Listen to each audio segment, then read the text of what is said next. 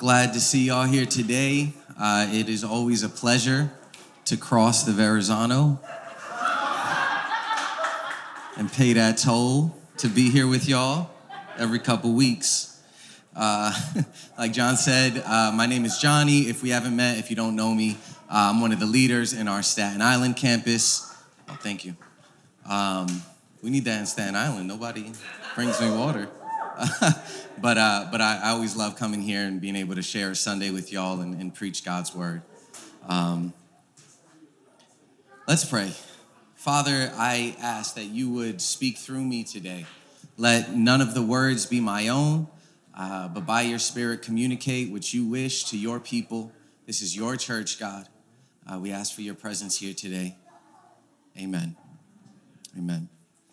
So, about six or seven years ago, uh, I made a doctor's appointment.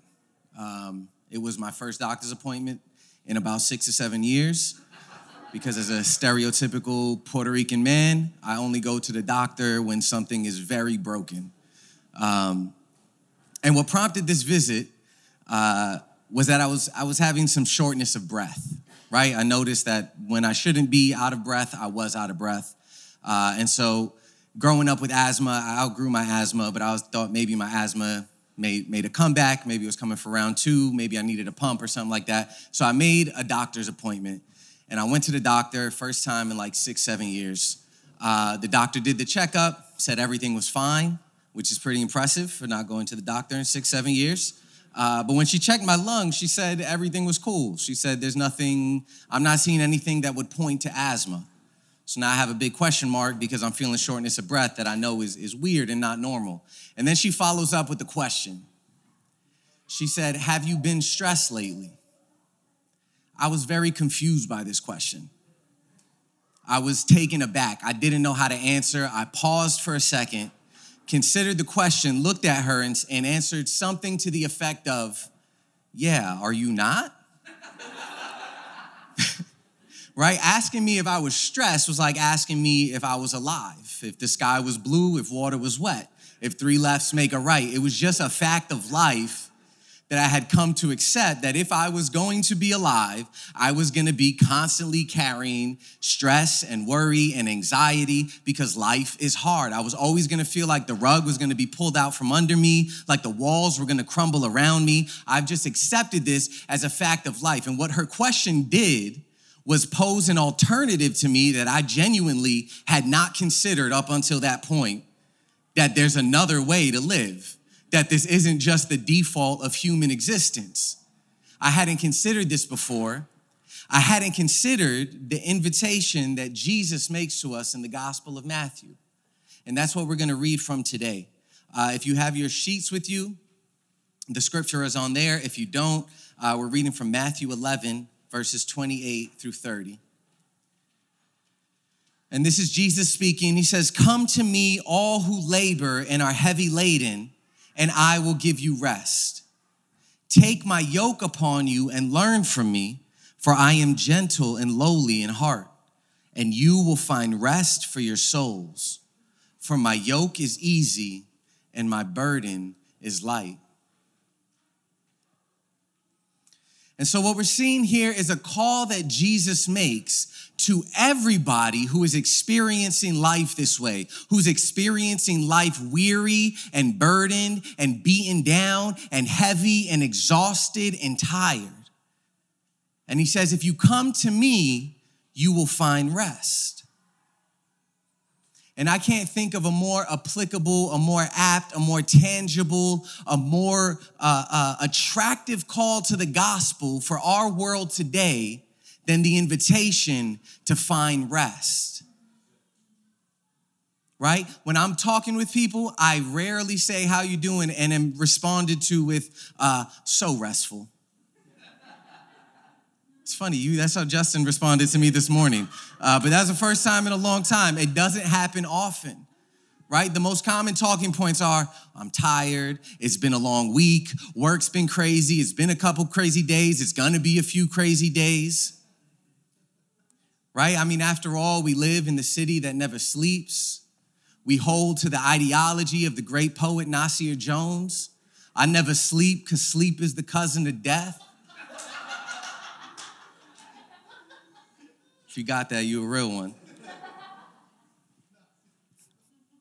we work our nine to fives and then we work our nine to our five to nines after that right? We have our jobs and then we have our side hustles then we have our side side hustles. Uh, we've been taught that that busyness and tiredness is a virtue. Is something that we should be proud of something that we need to brag about.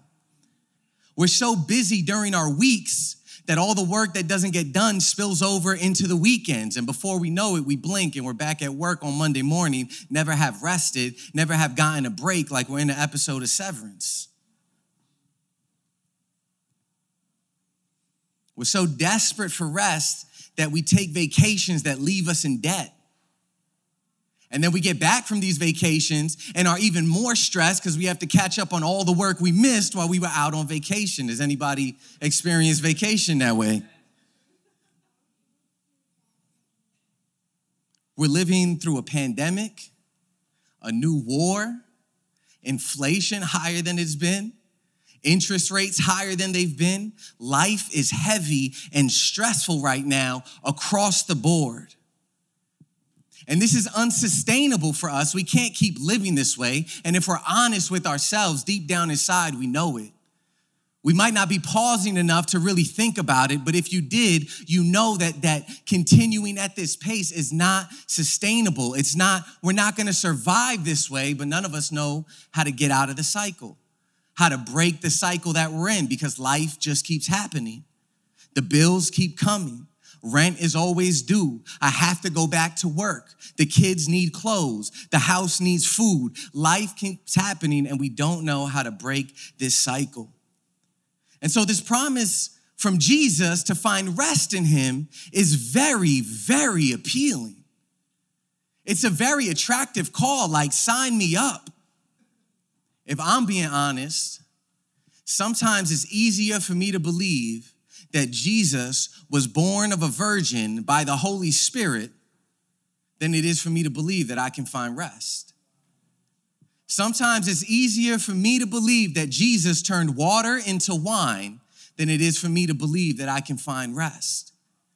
That he died, was buried, and rose three days later than it is for me to believe that I can find rest.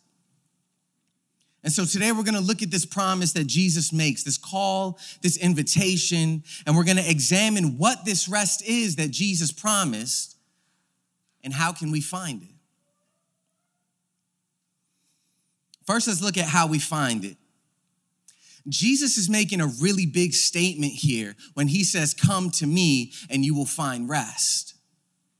In Jeremiah 6 16, God said this through the prophet Jeremiah Thus says the Lord, Stand by the roads and look, and ask for the ancient paths where the good way is, and walk in it, and find rest for your souls. But they said, We will not walk in it. And so, what Jesus is telling the people that he's speaking to, who would have been familiar with this passage from Jeremiah, he's saying that good path, that path to rest that God told you to take, I'm that path. The path that leads to rest, it's me. Following that path is equivalent to following me. I'm the only way to, to God. I'm the only way to rest. Jesus was making a very big statement here. And he says to take this path is to yoke yourself to him, to take upon his yoke. Now, to the people Jesus was talking to, this analogy would have made a lot of sense. But to a bunch of people sitting in a warehouse in Sunset Park in the year 2022, probably not so much. Most of us have probably never seen a yoke, never heard of a yoke, don't know what a yoke is used for. A lot of us are from Brooklyn, so maybe you've yoked somebody up. And if that's the case, you're actually closer to the definition than you realize. A yoke was a tool that farmers use. It, it, was a board that they put around the necks of two animals. And it was used to attach a, a, a load to those animals. And so they would pull a cart. But the yoke was necessary to allow the animals to pull the cart. That's what Jesus is talking about. And so Jesus is saying the same way that one animal is yoked to another, you should be yoked to me. The way the yoke worked was that it connected two animals, and typically one of the animals was older and stronger and more experienced and the other animal was younger. It had potential, but it wasn't as strong yet. It wasn't experienced. It hadn't been doing the work. And so by yoking them together, the older animal would teach the younger animal how you're supposed to walk, how where you're supposed to go, what directions you're supposed to turn. It would teach the younger animal how to do the work, how to carry the load that it was given. When Jesus says, "Take my yoke upon you," what he's doing is giving a call to discipleship in him.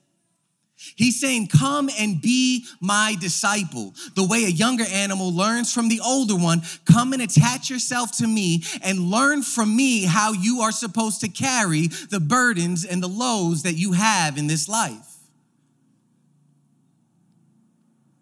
It's a call to walking with Jesus, walking alongside Jesus, going where Jesus goes. It's a call for uh, uh, it's a call to learning from Jesus. How is he saying we should live our lives? It's committing to living life the way he has called you to. Let's think for a second about uh, uh, uh some of the first disciples, the original disciples that Jesus called. They were fishermen, they were tax collectors, they were living their lives. Jesus comes to them and says, Come follow me, be my disciple. And we read stories of them turning their back on everything they knew, turning their back on what they thought was best for their lives to follow Jesus and go where he says they should be going. This is the same call he's making to the crowd he's speaking to, and this is the call that he's making to us today. And he says, if you do this, if you follow me, if you take my yoke upon you, if you become my disciple, you will find rest for your soul. Now, what exactly is the rest that he's promising? When I think of rest, I think of sleeping in on a Saturday, right? Maybe you think of being on the beach with a pina colada. Beach is a very stressful place for me. That's why I made that differentiation. Sand is terrible. I dislike the beach. But maybe that's restful to you. Maybe you think of a vacation, right? Maybe you think of a week off from work. Maybe you think of spring break. But the imagery that Jesus used of a yoke would have invoked a picture of work to the people he was talking to. And that seems counterintuitive. If Jesus is saying, Come to me and you'll find rest, why would he use a picture of work? Those things seem to conflict. That doesn't make any sense to me. I want to rest. Why are you telling me to come and work? I need rest. I'm weary and burdened, remember? But it's because Jesus isn't offering us an invitation to escape life. Instead, he's offering us an invitation to experience life better. Right? I just got back from Disney a month or two ago. I had a fantastic time. I forgot how cool Disney was. I haven't been since I was a kid. It was our first vacation in like five or six years. It was much needed. It was so restful. We had a blast. I'm wearing a Mickey Mouse hat now. I just was all in on the whole Disney thing. But when I got back from vacation, my job was still there. I had hundreds of emails to catch up on. We had to do laundry, had to make dinner, had to do grocery shopping, had to pick up all of the things that I left for a week while I was on vacation it didn't change the reality of my life. It just gave me a break from it. This isn't what Jesus is offering us. Jesus is offering us a way to experience life, everyday life, the responsibilities of life, the burdens of life in a way where you maintain rest. This is a much better alternative because I can't afford another Disney trip for a couple years at the least.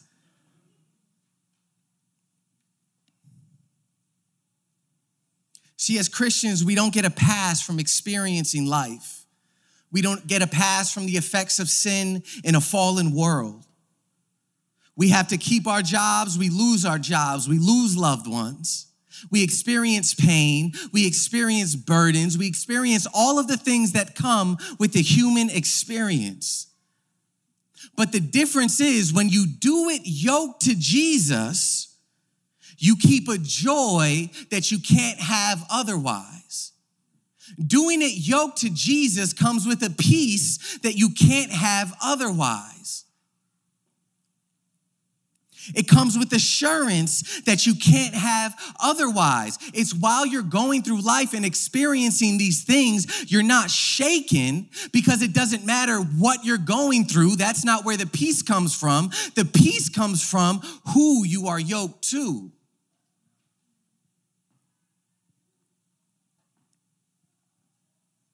Jesus says, Be yoked to me because my burden is easy and light. It's easy and light because he's carrying it with you. He says, I am humble and lowly of heart. He's not dropping a burden on you to crush you, but he's coming alongside to lift the burden with you and teach you how to better carry it. He knows us and he cares for us deeply. After all, He is the creator of our lives. He's the one who made us. He made this world and everything in it. So, who better to attach ourselves to and learn how to live life from than the one who created all of it? See, if I, if I had a bag of, of 5,000 Lego pieces right now, and I gave it to anybody in the room, assuming there's no Lego masters here, you could probably make something pretty cool with 5,000 pieces, right? Make, make a couple buildings. Maybe you can make a car. Maybe you can make a sheep or some type of animal. You can make something pretty cool. But if I gave you those same 5,000 pieces with the instruction booklet from the people who made those pieces, now you can make the Millennium Falcon. Now you can make something incredible. You can see it live to its full potential. And that's the same idea here. The best way, the way that makes the most sense to go about life is by learning how to do it from the person who created it. This is the invitation Jesus is giving. He's saying, I want to walk alongside of you. I want to teach you what it takes to live this life well, what the best way to live this life is so that you can do it full of rest.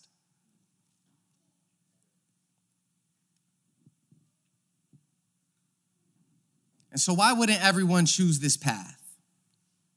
Right? This sounds like a good deal to me. The person who made my life is offering me an internship to come and learn how to live life from him? Why, like, like, who wouldn't take up this offer? But many of us don't. And it's because, like much of the kingdom, it doesn't make sense to our natural selves. On its face, it really doesn't make sense because when you start to think about the yoke of Jesus,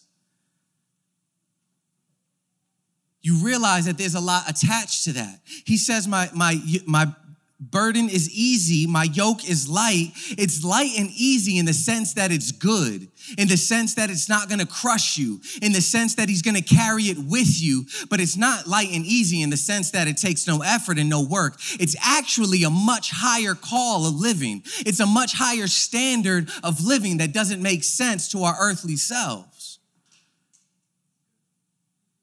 Think about how Jesus lived his life. He lived it full of sacrifice, full of self denial, full of servitude, of humility, full of suffering.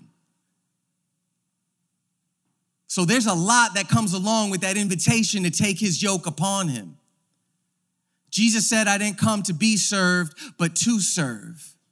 Jesus says, Foxes have their holes, but the Son of Man has no place to lay his head. He lived his life unconcerned with getting what was best for him and only concerned with obeying the will of the Father, only concerned with those who were around him. This is what he's calling us to when he says, Take upon my yoke. So it's not an easy call, it's a call to a high standard of living. Picking up the yoke of Jesus means you're committing to living the same type of life that Jesus lived, to going in the same way that Jesus went. And so it's not an easy path, But Jesus says it's the path to rest for your soul. And so this is what's at stake here. Beloved, those who bear Christ's yoke know rest at the center of their being. As I read this and, I, and as I was thinking through this scripture, I was reminded of Jesus on the boat during the storm. And if you're not familiar with the story, Jesus is on a boat with his disciples and they're, they're crossing over a, a body of water to get to the next place they got to go. And a huge storm comes. And the disciples are scared and they're tripping and they're trying to figure out what they're going to do so their boat doesn't go down. And scripture says that Jesus was in the bottom of the boat asleep unbothered, unconcerned, unworried because of his, his, his trust in the Father. And he comes out and he calms the storm, and it's a big moment with a lot of implication. But that's the type of life, that's the type of rest we can have that no matter what storms of life brew up around us, we don't have to fall apart. We don't have to trip. We don't have to worry. We don't have to be concerned because we're yoked to Jesus because we know if He is leading us, then He's going to carry this with us and we will not be crushed by it.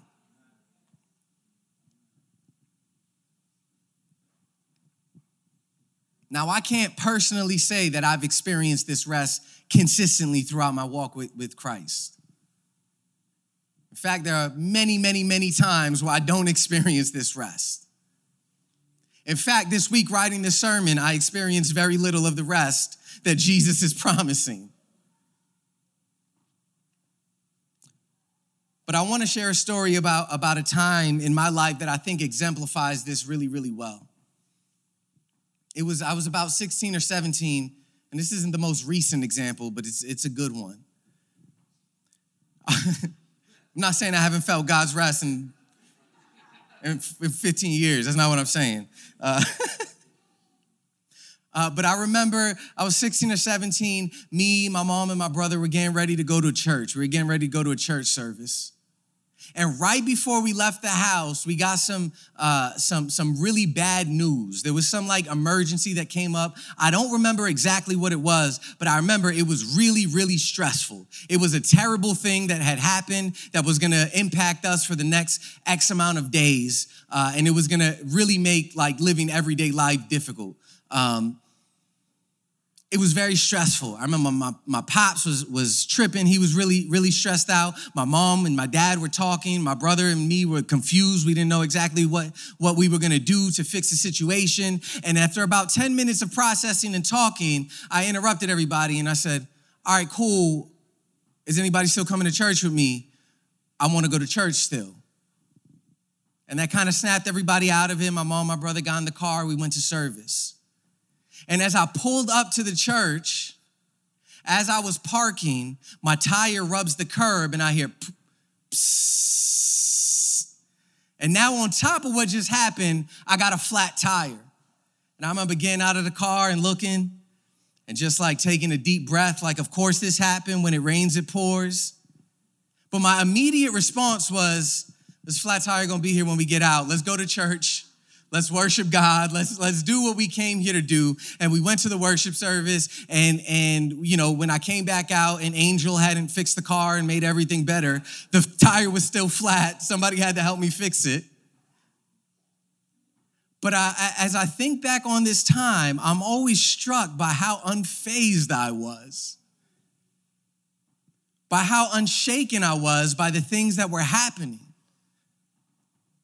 And it was because I was, I was at that time just so, so invested, so yoked to Jesus. That was my only concern. And sure, I was 17 and I had less responsibilities and there was less on my shoulders and I didn't have three children to provide for and I didn't have to pay rent or mortgage or anything like that.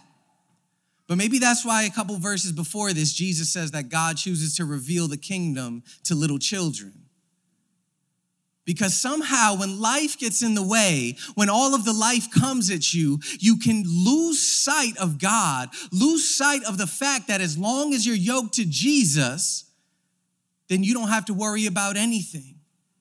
Jesus said, Don't worry about what you're gonna eat or what you're gonna wear. Don't you know that your Father loves you and will take care of you? And when you understand this, when you walk in this consistently, when you're putting this always in front of your face, because that's the thing, we get distracted and our heads turn.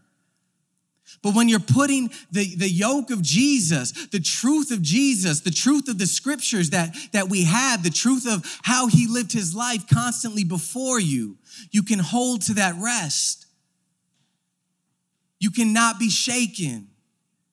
You can be restful enough to sleep through the storm because you know your Father is good and you're walking with the Creator of all life. But the alternative we so often choose is to deny Jesus' yoke. Jesus offers his yoke up to us, and we say, No thanks, I think I got this covered. No thanks, I know how to handle this. No thanks, but I don't see how this is gonna fix that situation. Let me go take care of that first, and then I'll come back and revisit this. We try to shoulder our burdens alone. We're building Legos without the instructions. And we can't experience the fullness of life this way. We can't experience the true rest that Jesus is promising.